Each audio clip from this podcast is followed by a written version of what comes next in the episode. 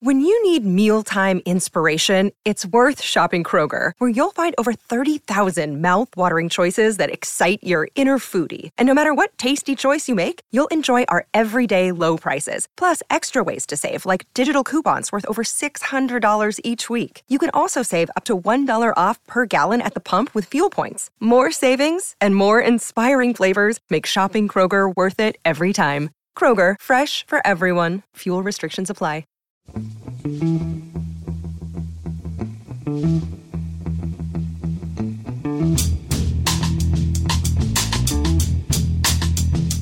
Hello and welcome to The Price of Football, the show that looks at the money behind the beautiful game with me, Kevin Day, and him, Liverpool University's Kieran Maguire.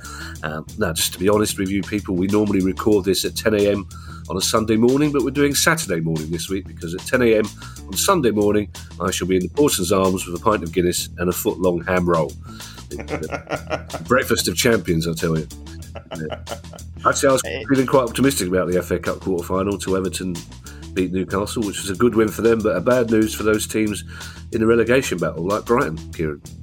yeah, yes, well, I, I, I, did, I, didn't, didn't want a boring end of season, and uh, th- thanks to our ineptitude, 10 goals for Kevin. 10 goals at home so far this right. season. No, it's, it's, not good, is it, for, for England's greatest ever manager?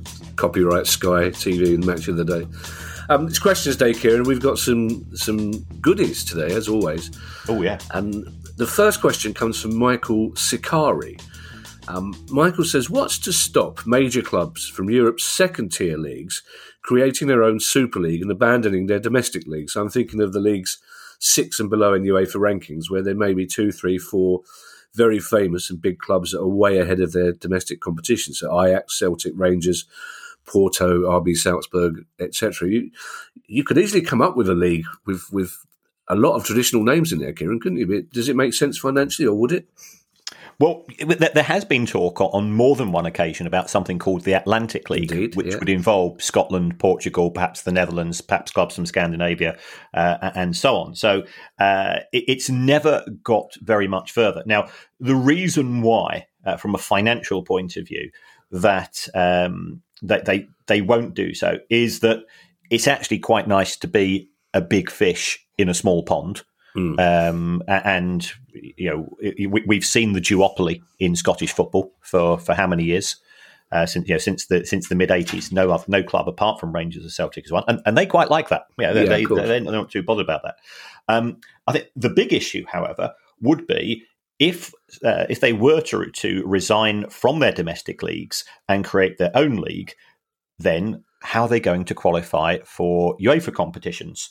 Because you know, at present, the the Dutch champions, the the Austrian champions, the, the, Scottish champions, they, they all go individually into either the group stages or the preliminary rounds of uh, of the Champions League, and it's ridiculously lucrative. So if, if we take a look at the take a look at the, the 2019 competition, which is the last one I've got figures to for hand, Porto uh, made 80 million euros from I think they got to the quarterfinals mm. of the Champions League.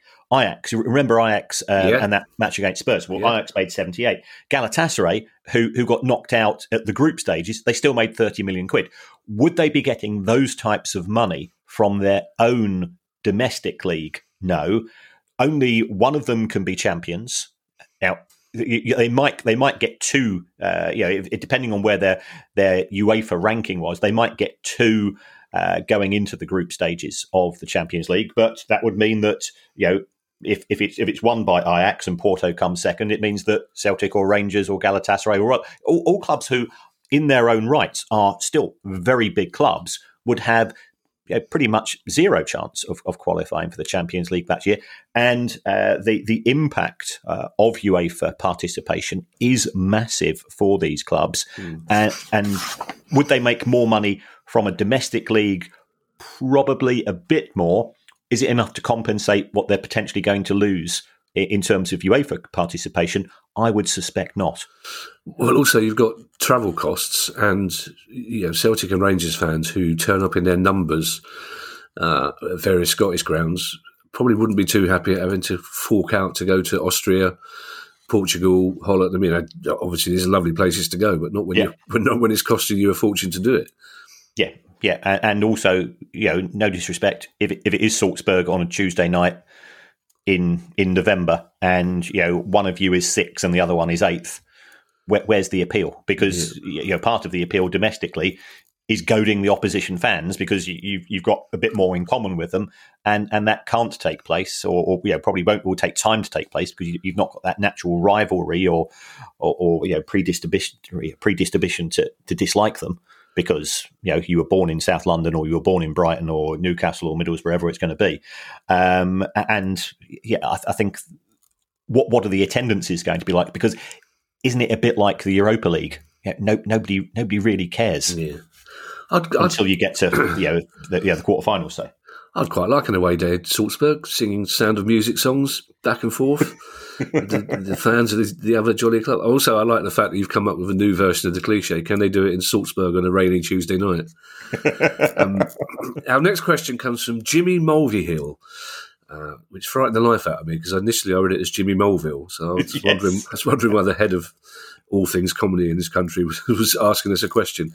Uh, although he's an Everton fan, so he probably has got questions. But Jimmy Mulvihill has a very interesting question, but it comes with a bit of a bit of biographical detail about the family. So if you could just bear with us here, uh, Jimmy says that my father worked as a shuttering engineer for 48 years, building the wooden framework moulds that concrete would be poured into to make structural supports, pillars, and stands on stadiums like Wembley, the Emirates, the Den, and others. I believe, Kieran, that Uncle Terry also worked on some concrete pouring jobs. uh, so he may have come across Jimmy at some stage.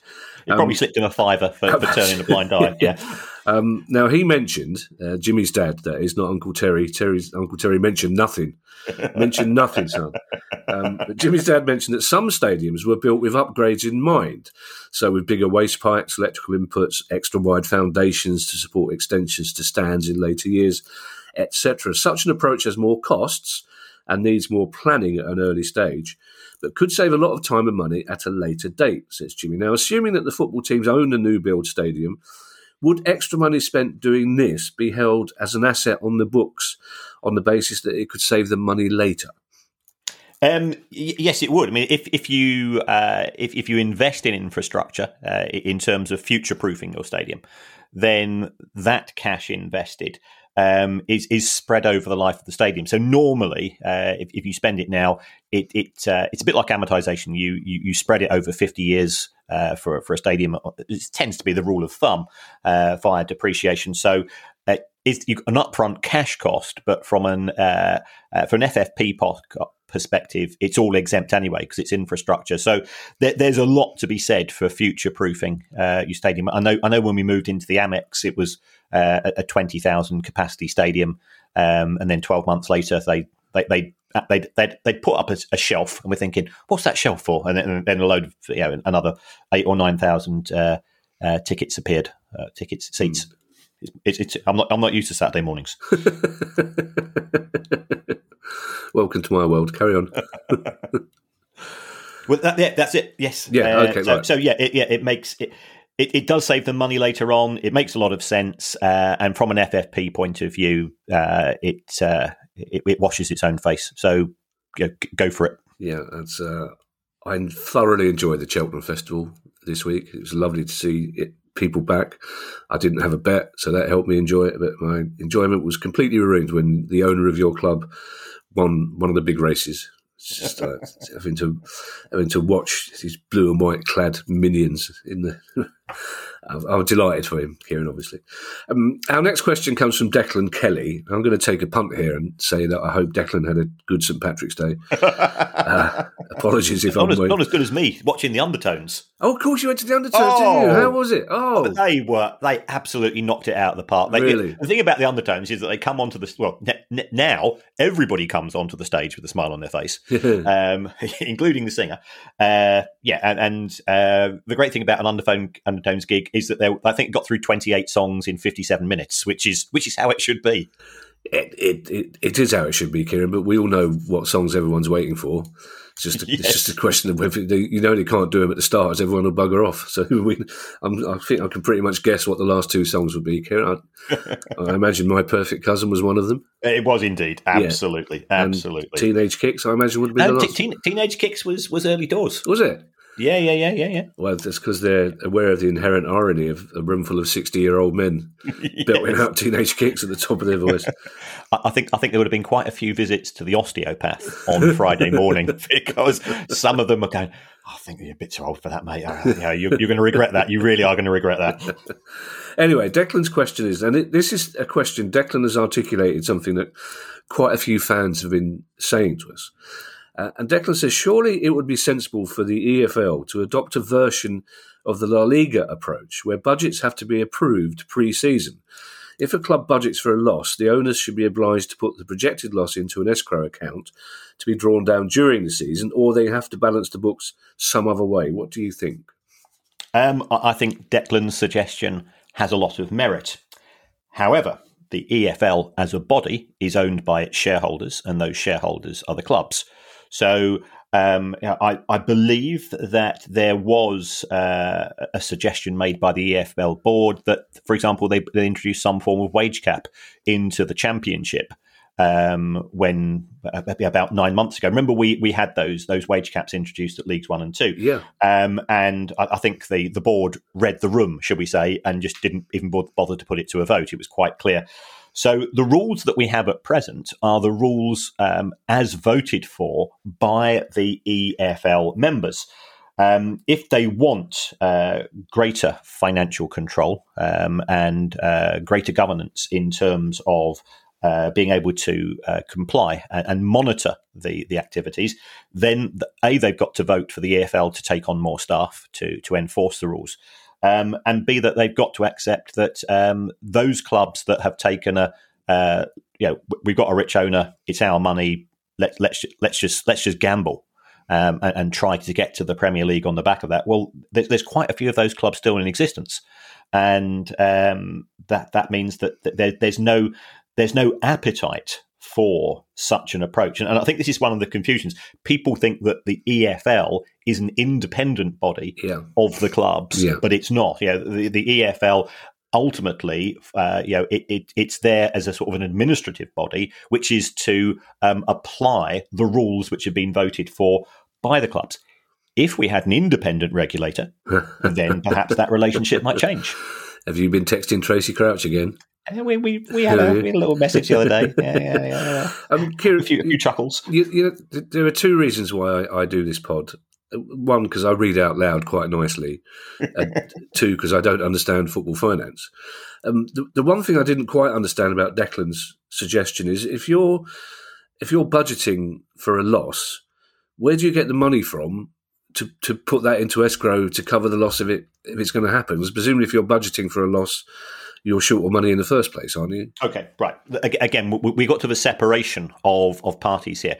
If the club says to the EFL, we anticipate a loss of £15 million, the EFL's fear, and let's face it, we let's, let's think about what's happened at Chelsea here. The EFL's fear is what happens if halfway through the year the owner's personal circumstances change. Either he gets bored, right. the Mel Morris route, or he gets sanctioned as, in terms of what we've seen with Roman Abramovich. So what what Declan's suggestion appears to me, if I, if I interpret it correctly, and, and, this is why I really like it, is that if you say we think we're going to lose twenty million pounds this year, then at the start of the season, the owner says, right, I'm going to put that money up front. I'm going right, to lodge okay. that twenty million pounds in an account um, which can be drawn down and approved by the EFL on a month by month basis. Right. Uh, and uh, and if and if and if the club uh, budgets to break even, then no money goes into the account, and the club chooses a wage wage bill that works accordingly. So, um, I, you know, I, I, like it. I think he's he's come up with a you know a, a very uh, a very practical but also flexible uh, scenario. So we, have got clubs such as Stoke City who have said, you know, our owners, as we established, are richer than God if they want to lose 100 million pounds a year why can't they? Mm. well okay there, there's a there's a sporting integrity issue but you know sporting integrity doesn't exist in the premier league. We've got some clubs that have got 4 or 500 million pounds more than others. So you know, should, should that therefore also apply um, as far as as the championship concerned? Yeah, that that's that's a separate decision to be made. But they certainly have the money. They lodge the money with the EFL, and they say, well, we we we anticipate that our wage bill is going to be five million pounds a month more than the money comes in, and then each month, you know, a bit like uh, your dad handing out your pocket money when you're a kid, you get your check for five million pounds to pay those wages. So so it it, it could work would involve you know m- more work on behalf of the EFL, so they'd have to employ more staff, which means that there's less money in the central pot, which has to be di- you know, which is then distributed to clubs and so on. So, so yeah, it's it's, it's got merit. The way you said uh, "okay, right" when I asked you that question took me right back to my school days. When, Sorry, when very impatient, always science teachers because I paid no attention at all to science because I wasn't. That's a sort of the way they used to speak to me, and I'd say why does it burn with a blue flame? Which is literally. I, th- I, think that's a good question. Well, you know, it's literally the only thing I've taken away from uh, three. three hey, Finley, he wants to know why. Exactly, Finley's always one. Always one. It's the postman. It's the postman. Oh dear. The postman's wearing shorts. You can tell it's summer. It's like it's such a seventies. It's like such a Beano thing, isn't it? Barking at the postman. literally the only thing I've taken away from science is that mag- magnesium burns with a blue flame. It's never. I've never used that information at all in any practical circumstance. um, our next question is asked by, without a doubt, name of the week, uh, which is Ray Challenger which is a which is a cracking name. and that must have been on. It should be a private eye, sure. You, you think he would be, um, and that also must have been on Homer's shortlist for, for special names when he changed his name Homer, Sim- Homer Simpson, that is, rather than the Greek philosopher. Um, but Ray Ray Challenger's question is: Michael Dell's MSD UK has been loaning or giving overdraft facilities to a number of clubs in the Premier League and beyond for some years now and there is talk that he's in the market for a club of his own. Can he do that, given that he's lent money to so many other clubs? And could he use one of the deals to engineer the leverage takeover of a club that owes him money?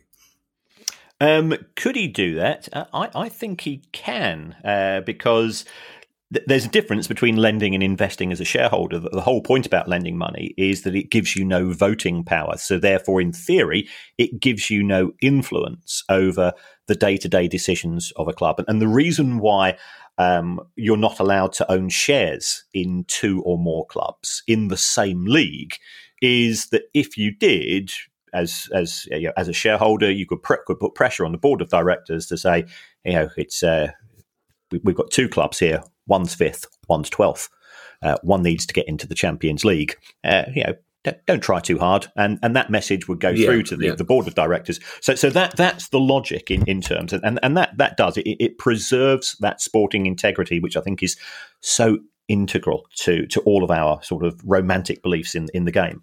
Um, if you're a lender, you know, Bar- Barclays lend money to to lots of clubs. Uh, MSD lends lend, money to lots of clubs. Macquarie end, lends money to, to lots of clubs. Some of those clubs might be playing each other they're not interested. You know, yeah. they, they, just want to get their interest, uh, you know, on on on the payments which are due, and and that's it. So it's it's, it's not a problem.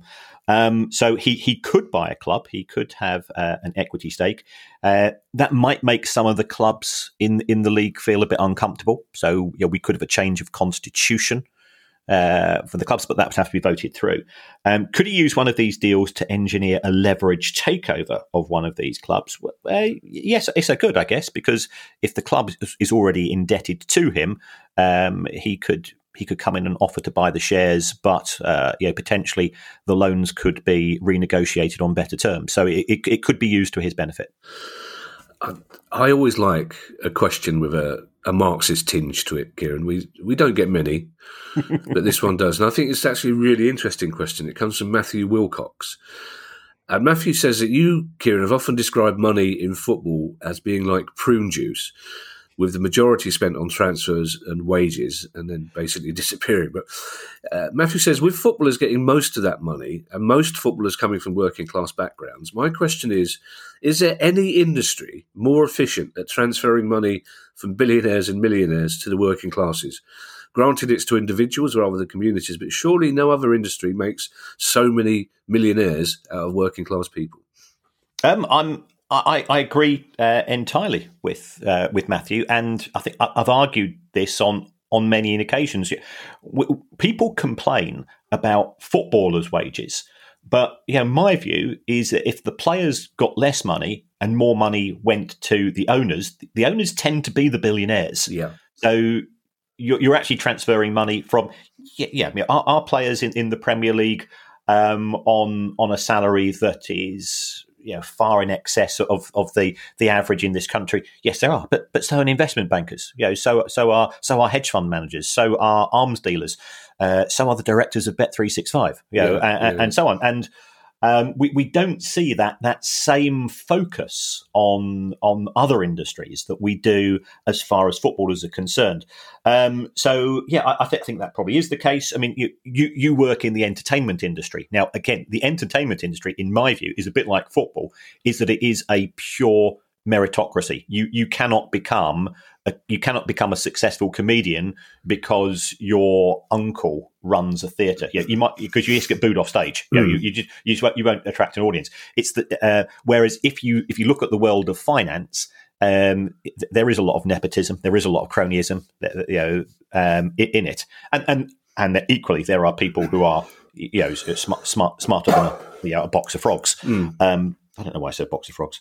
Um, so um, football is a meritocracy because if you're not good, you you cannot hide. You cannot hide on a pitch in the same way that you cannot hide on stage if you're a comedian or a singer. You, have either got the talent or you haven't. Mm. It's interesting as well. The people, and I've, i find we've discussed this before, Kieran. I, I find that most football fans don't begrudge the players getting money, as you say. They begrudge agents getting money, and they begrudge billionaire owners getting more money. But in general, they understand that they're from a background that they would love it if their brother or their son or their daughter was playing football yeah. and getting that sort of money. Well, we, have we, got an agent on the show on I, Wednesday. I know we have. I can't take that back now, Kieran, because I'm sure we agree that that's true. Uh, but it, it, it, but it's interesting. But if they could see some of the figures as I had, that top entertainers are paid on both ITV mm. and BBC, I think they'd be just as concerned if they're worried about how much footballers are getting. You know, these people are getting a huge amount of money, and no, and I, I, I don't begrudge them that because they because they've no. earned it for the most part, and they've got the talent to do it. And presenting a live TV show is actually much more difficult than people think it is. So I don't, yeah. I don't quite yeah. understand why people. And it, as I say, most people don't begrudge players, but they, so you, you, see what some of the pundits get paid. Oh, I know. Right. Oh, oh, I know. I know. Well, see, those those ecological houses don't come cheap, Kieran. uh, mentioning no names. No, no, no, no, no. Uh, um, Joe Garner has asked our next question, uh, and this again is something that uh, this is a league that more and more people are sounding concerned about. It's the National League. Joe Garner says, with some teams in the National League spending big money on transfer fees and wages, is there a risk it will become like the Championship, with teams taking a big financial gamble and spending beyond their means to get promoted. Um, and what I find interesting about that question, Kieran, as well, is that increasingly, if you get relegated from the Premier League to the Championship, chances are two out of three of those teams will come straight back up. But it's not like that. If you get if you get relegated to the National League, it's it's hard to get out of that league, isn't it? So you've now got a lot of teams, ex-league teams, spending a lot of money, desperate to get back into League Two. Yeah, Na- National League is now Division Five of of English football, and uh, I think all but one or two of the clubs are full time professional. So, so there, there, has very much been a transformation. Um, I, I, was talking to one of our mutual friends uh, and he knows who we are, and we know who he is. Um, and, and he was saying National League North, the majority of clubs are also full time professional. National League South, less so, uh, simply just because of the if you think about the sort of the geographical you know, powerhouses of of, of football. Um, but at, present, I think uh, the, the, the top three or four clubs in the uh, in the National League, Stockport, Chesterfield, FC Halifax, and Wrexham. Yeah, all, all clubs that you and I, uh, know, we, we, grew up with as as being clubs that were were, were knocking around in, in the football league and and you know hardly perennials at that. So it, it is very tough to get out. Um, there, there is relatively little uh, financial control in, in, terms of the equivalent of profitability and sustainability, and there is a big financial gap between the National League and the EFL because in the EFL you don't just get the money um, from the EFL's own TV deal, and, that, and that's that's not huge. If, if we're honest, it's probably you know, probably worth in the region of 400, 450 grand a season. But you you do receive solidarity payments from the Premier League, and I think they're probably in the region of six fifty to seven hundred thousand pounds. So um, yeah, the rewards of getting promoted to the uh, to the EFL are you know the, the additional TV money is probably a million pounds. You, you then got the the fact that you are higher profile, you are going to be seen on is it, is it ITV4 next season.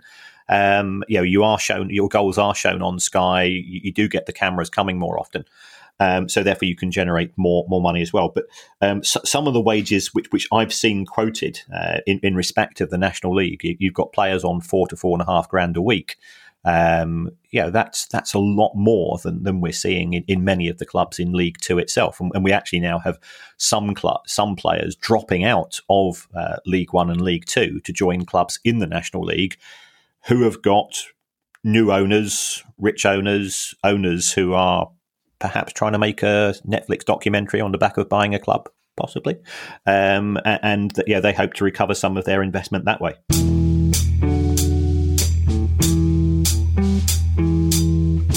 That time of year, and our friends at Manscaped have the best tools for some spring cleaning in your pants. Time to clear out that winter bush and join the other 4 million men who trust Manscaped. Just use code Price of Football to get 20% off and free shipping at manscaped.com. And now they've got a ball care bundle. Ooh. You'll find that their lawnmower 4.0 trimmer, weed whacker, ear and nose hair trimmer. And let's face it, at our age, we're getting hair growing in strange places, and it, and it needs it needs some weed whacking. The crop preserver ball deodorant, the crop reviver toner for downstairs, the performance boxer briefs, and a travel bag to hold your goodies. And if you purchase now, you'll also get two free gifts: the performance boxer briefs and the shed travel bag.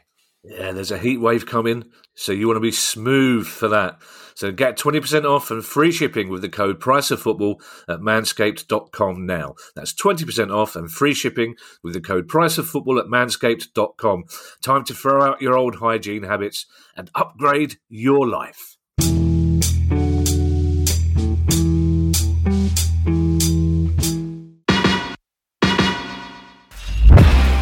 I'm Steve Lamacq, and every week I'm joined by Music Ally's Head of Insight, Stuart Dredge, on The Price of Music, the weekly podcast all about the money behind the music industry. In each episode, we discuss the very latest goings on in the music business and dig into the finances behind the big stories. So, whether you're a music lover who just wants to know more about what really goes on in the industry, or you're an aspiring musician, manager, or label owner who wants some inside knowledge on how Spotify's financial model really works, or what the future holds for independent live music venues, this is a show for you. Subscribe to The Price of Music in your podcast app now. See you soon.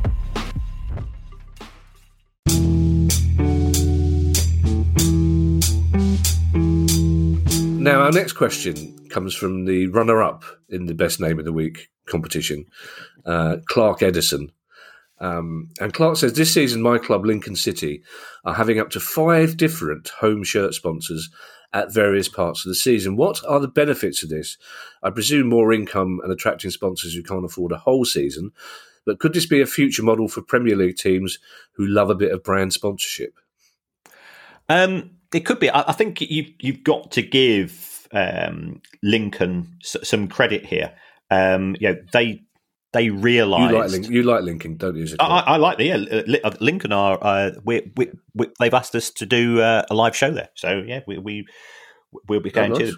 Um, what what I think happened with Lincoln, and you can see it from their point of view, that if if, if you take yourselves back eighteen months ago, we we were in COVID, um, and they were trying to negotiate uh, with sponsors for the twenty one season, with no idea whatsoever as to whether crowds were going to appear. So actually, it made it really difficult. If, if you're Manchester United or Liverpool, you know you're going to be on the television every week. So you know th- their existing sponsors, they're not actually bothered about the you know the, the 40, 50, 60, 70,000 who who aren't physically attending the match. They're concerned about the viewing figures. Mm. If you're Lincoln, it's the reverse. You're not going to be shown on live TV. So, so what Lincoln did, and, and this is, I think, indicative of of a, of, of a well run club. And, and, and, I'll be honest, I'm a big fan of the way that they run the club in yeah. terms of sustainability, uh, you know, transparency, and so on. So they went to sponsors and, and the sponsors were saying, you know, we, we don't want to commit ourselves to a to a full year sponsorship deal. We don't know what's going to be happening. Lincoln were fully aware of that. So they said, right, what we'll do, we'll instead of asking for let's say uh, you know, a hundred grand for a sponsorship deal for the full season, we'll go to five or six smaller sponsors and say, look, we can offer you a package of four or five matches and we'll charge you, you know, 15, 20 grand a piece. And everybody wins. You know, the club probably got more money than it would have done from a single sponsor. And the individual sponsors, they knew that they were going to get some exposure, but they were still within um, their marketing budget. So I, I don't, I don't, I think it was you know a canny piece of thought. Um, the fan, the fans also sort of say, you know, we're not over keen on sponsors. And, and I went on to the, the Lincoln City website and, and the merchandise page. And, and this, this is something which I really like. The home shirt, no sponsor name. Fantastic. The away shirt, yeah, there is a sponsor name. So, so that's, that's fine. So, so here you've got the choice. Um, they also had, and, and I was, I was very tempted, but I managed to resist on on on the grounds of divorce. Um, if, if, another football shirt arrived, and, she, and Baroness goes, "Why have you bought a Lincoln City away shirt from 1997?"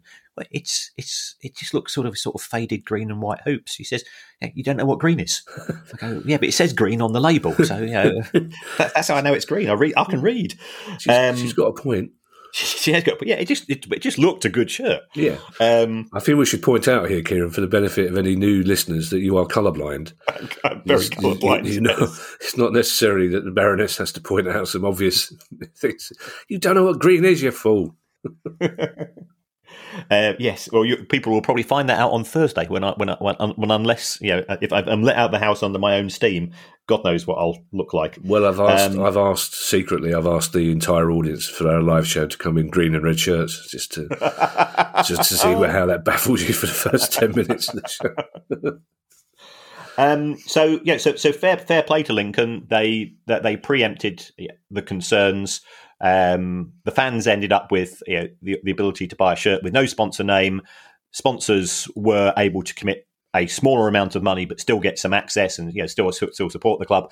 And and the club probably recouped. I don't think they'd have made any more money, but they would have not had that awkward position of potentially not having a sponsor at all. It's I find it really interesting. I, have not met representatives of the sponsors of, of top Premier League teams for the most part, but I have met a couple of people who sponsor teams at lower levels, and they're always incredibly proud. Yeah, it, for the most part, it's not. It's like the people who, who sponsor Dulwich Hamlet. It's it's not. It's not really about the you know the visibility, but they just want to put proud sponsors of Dulwich Hamlet on their posters, and and they just they just love being in the lounge at the games. They they they generally do it because most of them support the team that they're sponsoring at, at that level, which is always a, a nice thing to behold. Um, Tom Lawrence has asked our next question, and I hope producer guy is listening to this. As Tom Lawrence says, as a 44 year old accountant who loves football, your podcast is right up my street. That, that's our demographic, producer guy. Tom Lawrence, right there, 44 year old accountant. He's on the younger end of our demographic, producer guy. Stop trying to attract the teenagers. Does this mean our TikTok account's going to be abandoned again? Uh, probably. very, very, very good. Yeah. Although if we if we do have any teenage listeners, they would have jumped ship halfway through the undertones conversation, I'd imagine. uh, but Tom says, Thank you for all your hard work. You're very welcome, Tom, and thank you for thanking us. Uh, the issue of how to solve the financial gulf between the Premier League and the Championship seems impossible to solve, says Tom. Is there any mileage in the idea we could reduce or remove parachute payments if it became mandatory that every Premier player contract included a clause whereby wages are reduced by, say, 50% upon relegation. What is it with you accountants and mileage? You love getting mileage in there, don't you? it's a good question. You mentioned, Kieran, that we've got an agent coming on, Craig Honeyman, onto our next yes. pod, who's uh, graciously agreed to answer questions from uh, listeners. And this would be a good one to, to put to him because it, to me, Tom Lawrence's suggestion makes perfect sense. I'm guessing to agents and to players, it, it doesn't. Okay, I, th- I think there's a couple of issues here. Um, on on the, on the back of Tom's suggestion, I, I, went through and I looked at the wage bill of every club that's been relegated from, from the last ten years, from the Premier League to the Championship. Um, on average, uh, those clubs who were relegated and who didn't immediately bounce back and therefore got big uh, promotion bonuses, the, the average wage reduction of a club uh, coming down was forty percent, right. and yet, and that was with parachute payments and a lot of the time they were still losing money. In order for um, Tom's suggestion to work and for those clubs to break even, the the the uh, relegation clauses would have to be somewhere in the region of eighty to eighty five percent. Um, and I think there's there's there's a couple of consequences of this. First of all, if if uh, let's say that you're you're a club and you are seventeenth, eighteenth, nineteenth in the table in January, and you are trying to sign a, a new centre forward from Europe, and you say, right, well, yeah, we'll, we'll pay you our outgoing rates forty grand a week, um, and yeah, we'll offer you a three and a half year contract. And he says, yeah, three, okay, yeah, forty grand a week, three and a half year contract, that's seven million quid. Uh, yeah, happy days. And then you say, uh, but if we are relegated, you're going to have to go and take an eighty five percent pay cut. And he'll go, hold on, uh, I yeah, I'm already. Let's say I'm already on 15k, where I'm playing in you know in Belgium or Portugal or, or Netherlands or whatever whatsoever.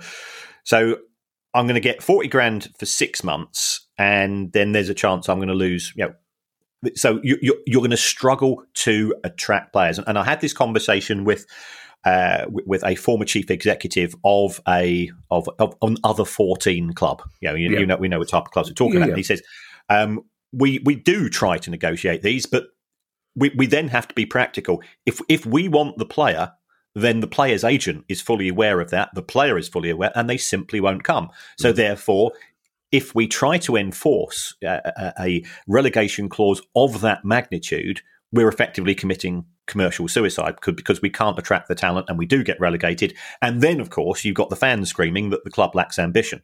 So, so I think that's um, that's one consideration.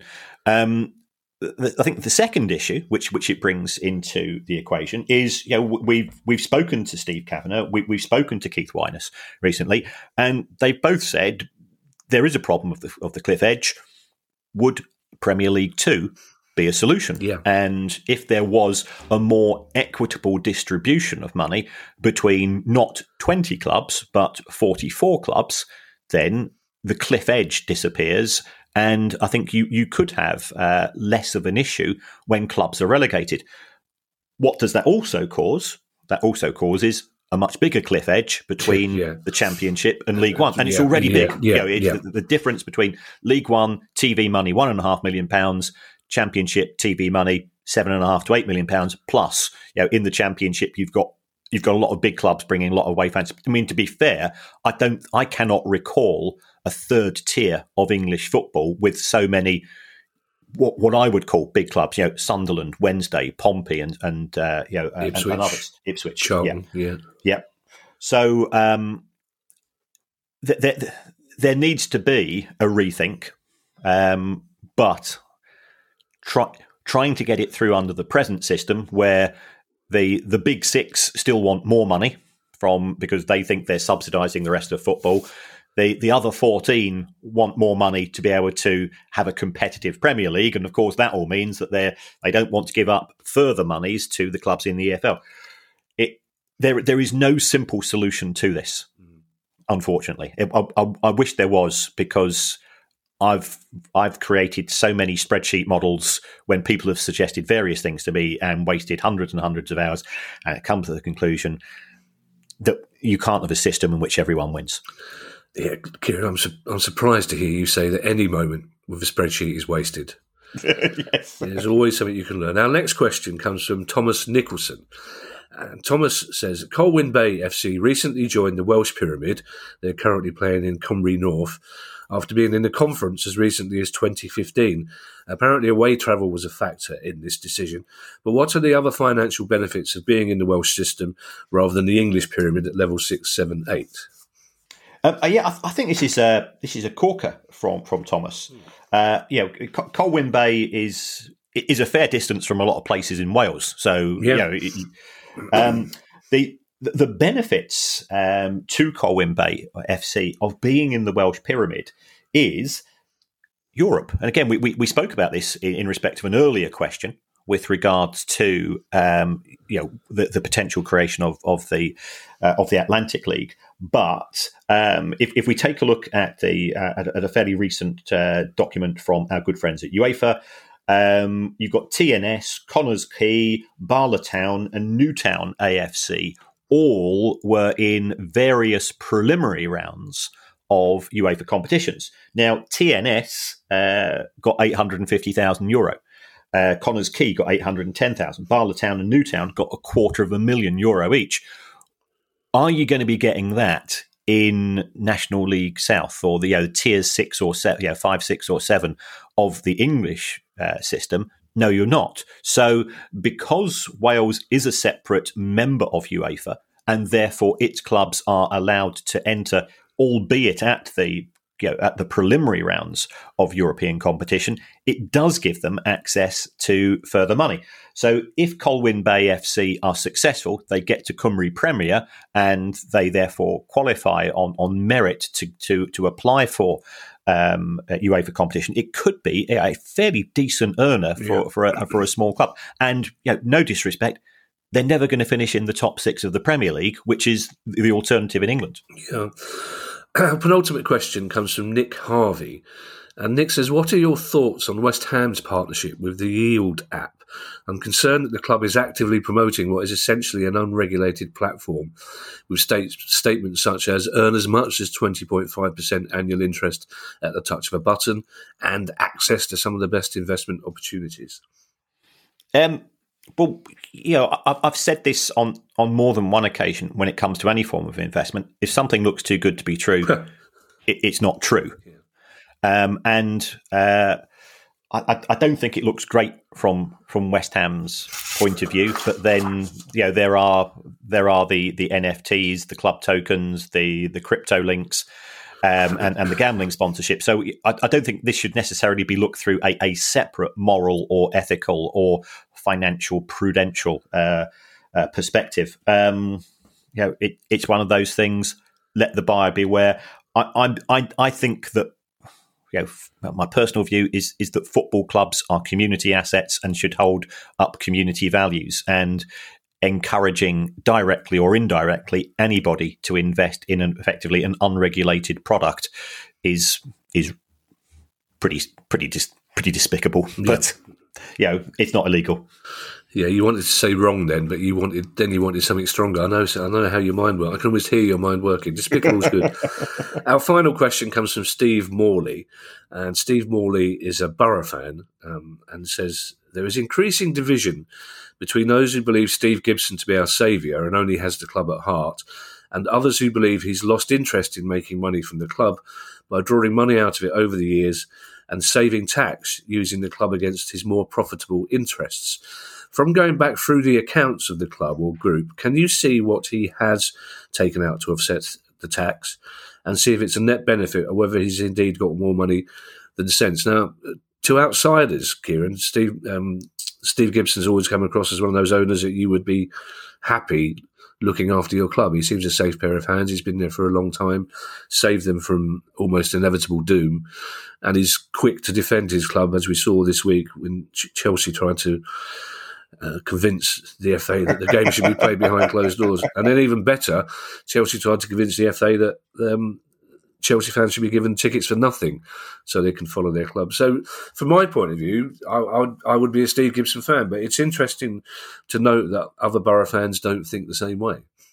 Okay. Um, spookily, uh, at 10 past six this morning, Wow. Uh, and you're thinking, is there such a time? or, or bedtime? Uh, you might. Um, Middlesbrough's 2021 accounts were published. Um, so, sorry, I, I, think I was possibly more excited than that even. Um, so, um, Middlesbrough have lost over the years 233 million pounds, and the vast majority of those losses have been covered by Steve Gibson, either through buying shares in the club or lending money to the club. Um, and uh, you know, if, if you take a look at the accounts, it says yes, we, we owe Steve Gibson, you know, some, somewhere in the region. I think it's around about 120 million pounds. Um, but uh, he he has indicated that he is not going to ask for it back. So. Uh, he has been a uh, he's been a supporter of the club in more ways than one. With regards to this tax issue, um, what happens is that um, Middlesbrough uh, Football Club, Middlesbrough Football and Athletic Club Company brackets 1986 Limited, should I say, um, has historically um, surrendered some of its tax losses to uh, another company in the group. So Steve Gibson has a, has a very successful haulage company, and and um, th- this is what's known as as group relief, which uh, to uh, to people who watch other parts of the internet uh, might come as a surprise that it's something to do with tax. Um, but um, that's that is perfectly legal. So when when Middlesbrough lose money, um, un, and, and, they're not doing this anymore. I think the rules have been changed, in my understanding, relatively recently. Um, if if you lose money as a football club and the haulage company is uh, making profits, what you can do is you can say, well, you can offset our losses against your profits and reduce the overall tax bill. Um, so, so that has happened. In terms of who has been the greater beneficiary, um, Steve Gibson has put a hell of a lot more money into Middlesbrough Football Club than has been transferred uh, in in terms of, of, right. of group relief. So, um, you know, his his net contribution is still, uh, you know, we are we are talking somewhere in the region of over two hundred million pounds. Based on my calculations, of course, other calculations are available. Yeah, yeah, they might be available, Kieran, but I won't be checking those. Shoddy calculations done on the back of a beer mat. Now, as we've mentioned already, on Thursday's pod, we'll be talking to football agent Craig Honeyman, and he's happy to answer your questions. So if you have a question for Craig Honeyman, then send him to the usual address, which is questions at priceoffootball.com. Uh, we will be seeing 250 of you on Thursday night for our first ever mm. Price of Football live show at Plough Lane, Wimbledon, and that could be 256 of you because they've made six tickets extra available. If you want to buy one of those, just go to the link in the episode description. And if you want to make a small contribution to our Always Free to Air pod, that would be very kind of you, and you can do that by going to patreon.com forward slash price of football. And if you have questions of any nature about any club, in any league, in any country, in any world, it's questions at priceoffootball.com. And in the meantime, I shall hand you over to Mr. Kieran Maguire for his customary farewell. Well, as always, thanks for the feedback. Thanks for the support uh, from the show in, so many ways. We we, we genuinely are, are, touched by it. Um, if, if you want to support the show, Patreon is one vehicle, and and you know for as little as a pound a month, you can you can show a bit of uh, love for the show. Um, but you can do it in other ways as well. And one of those ways is to go onto your app uh, for for which you download your your uh, podcasts and uh, just just write a review. And uh, it, it, if, if, you want to give us five stars, always very grateful. Um, it, it, doesn't it doesn't matter what you say on the app. You you can say you'd rather have it presented by Jimmy Somerville and Nadine Dorries, and, and, I, and I I would listen to that. Uh, I'm not quite sure I'd understand it, but I certainly would listen to it, and and it wouldn't make a blind difference to where we are in the charts or anything like that. Um, so apart from that, uh, we are so looking forward to to seeing some of you on on Thursday at Wimbledon, and uh, yeah, if, if that goes well, then uh, you know Lincoln, Peterborough, Accrington, Plymouth, and, and other places. I think Tranmere as well. They they've all invited us as well. So uh, yeah, we we will be we'll be setting up the, the mystery machine, um, and hopefully coming to a venue near you later in the year. I think any podcast hosted by Jimmy Somerville and Nadine Dorries would end up after 15 seconds in the fist fight, which I would predict would be quite a close one. I don't think those two would be a meeting of minds. Bye, everybody. Bye. The price of football.